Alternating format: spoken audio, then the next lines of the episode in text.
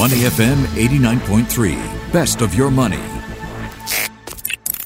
Market View on Money FM 89.3.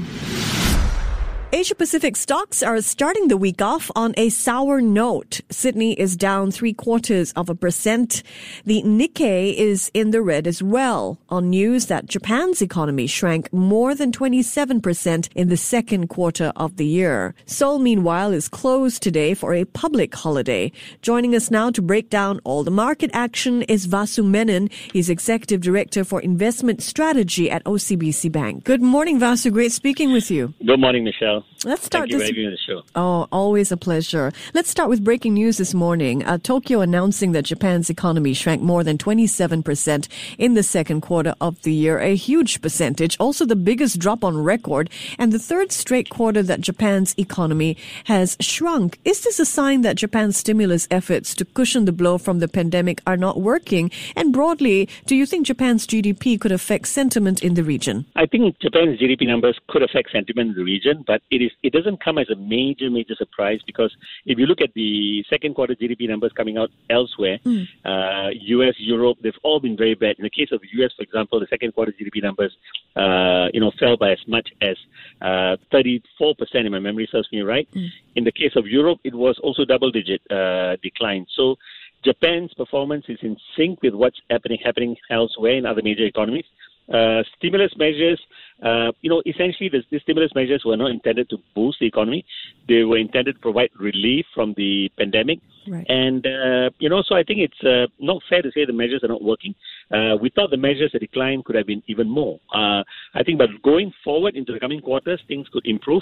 Uh, the markets were expecting the second quarter numbers to be really bad, and that's what you saw out of Japan as well. No surprise there. Okay, got it. Trading this morning, though, is relatively light. One analyst put it this way the dog days of summer are officially upon us. He wrote this in his morning memo. Vasu, what do you think are the top three factors that will be affecting trade this week? Well, it'll be a combination of factors. Number one, I think earnings. Uh, they're winding down in the U.S., but nevertheless, you know, you've got a couple of uh, retailers, uh, especially Walmart, announcing earnings this week, and the markets will be uh, paying very close attention to that earnings number coming out of Walmart because it will give you a clue about retail sales in the U.S.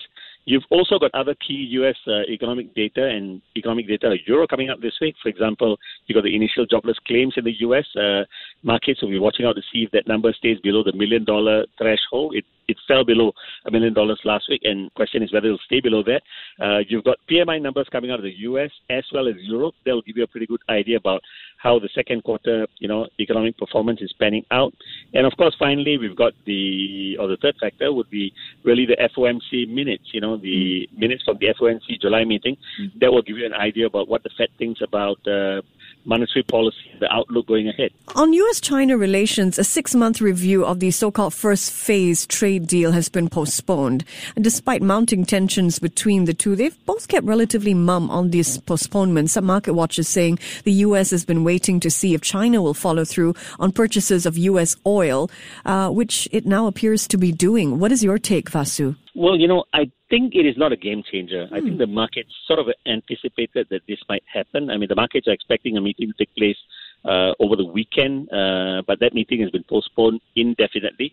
Uh, given the tensions between the U.S., given the political, uh, you know, rhetoric taking place, I'm not surprised that you know it's been postponed. It's a you know political move on on, on the part of both governments. They don't want to be seen as being weak, uh, but you know I don't think it means. Uh, the good news is that they have not cancelled the Phase One trade deal. If Trump goes ahead and cancels the Phase One Phase One trade deal or indicates that the Phase One trade deal is going to be you know uh, rescinded, uh, then I think you know that will be bad news for the markets. But they've just postponed the talks, and I, I think it's largely expected. It will not make a big big dent on. Uh, global oil market. Vasu Menon is Executive Director for Investment Strategy at OCBC Bank. In the U.S., Vasu, the Democratic Party will hold its national convention this week. Joe Biden officially becoming its nominee for president. The convention is largely going virtual uh, with social distancing. There are also going to be some high profile speeches. Michelle Barack Obama, Bernie Sanders, uh, Bill and Hillary Clinton. Do you expect the convention or Trump's reaction to it to have any impact on share prices? I think it will have some impact on the share prices. I mean, it will bring into focus uh, the U.S. elections.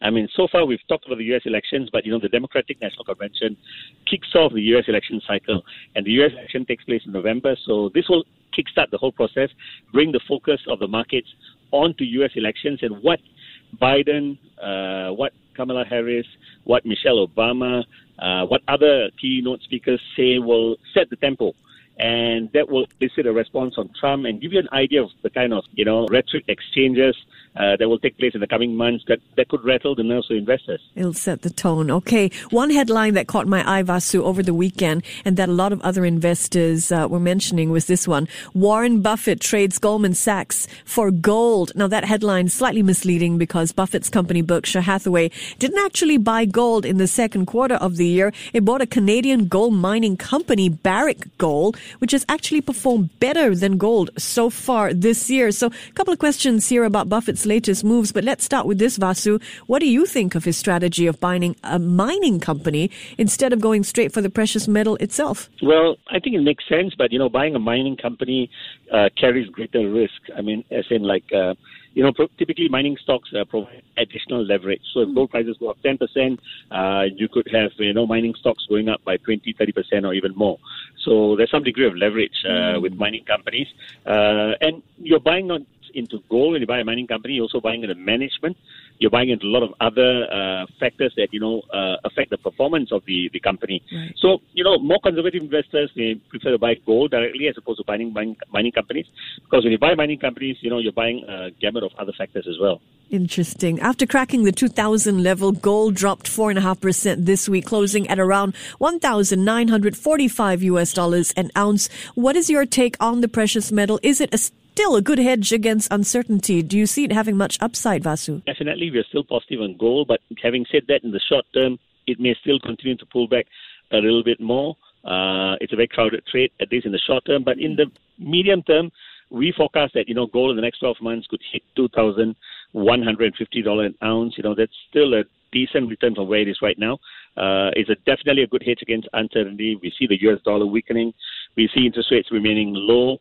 Uh, and gold is emerging as a distinct asset class, which is gaining traction with central banks, institutional investors, retail investors. So I think it's a multi-year trend. I mean, um, gold, I think you need to have some of it in your portfolio. It's sort of an insurance policy uh, for investing in markets like that. One more question about Buffett's investments. He completely sold off his stake in Goldman Sachs and trimmed his holdings of other banks, including Wells Fargo, JP Morgan Chase, and PNC. He's also sh- sold off shares in fast food restaurants and an energy company, but has added to his positions in a grocery store chain and a REIT called Store Capital. Broadly, Vasu, what do you think of his latest COVID-19 investment strategy? Well, you know, Buffett has got his own reasons for investing in the market. Uh, you know, uh, may not be the same uh, rational strategy that retail investors, individual investors may want to apply. Mm. Uh, but I can understand his concerns with uh, the banking sector, uh, given what's happening with COVID 19. It makes sense for him to buy a grocer. Uh, and REITs, I mean, I think REITs will, will still be in vogue with given very low interest rates. So I understand his strategy, uh, but I wouldn't uh, write off the banking sector altogether. I mean, it's a it's a mainstay as far as the economy is concerned, uh, and we see an economic recovery taking place uh, on the back of reopening and a vaccine being developed, then you could see money moving out of the technology sector that has attracted a lot of money towards cyclicals, and uh, that could benefit the banking sector as well. So his strategy is something that's, uh, you know, pretty long term. It's based on his views, mm-hmm. but may not necessarily be something that all retail investors want to practice. Well, we love sharing your views here. Thank you so much for joining us, Vasu. Thank you for having me. He's Vasu Menon, Executive Director for Investment Strategy at OCBC Bank, joining me this morning in Market View. With local stocks, the Straits Times Index dropped a bit on Friday, but still managed to chalk up a 1.4% gain from the week. Finishing off at 2581, the STI currently trading at 2,578.99. Before acting on the information on Money FM, Please consider if it's suitable for your own investment objectives, financial situation, and risk tolerance. To listen to more great interviews, download our podcasts at moneyfm893.sg or download the SPH radio app available on Google Play or the App Store.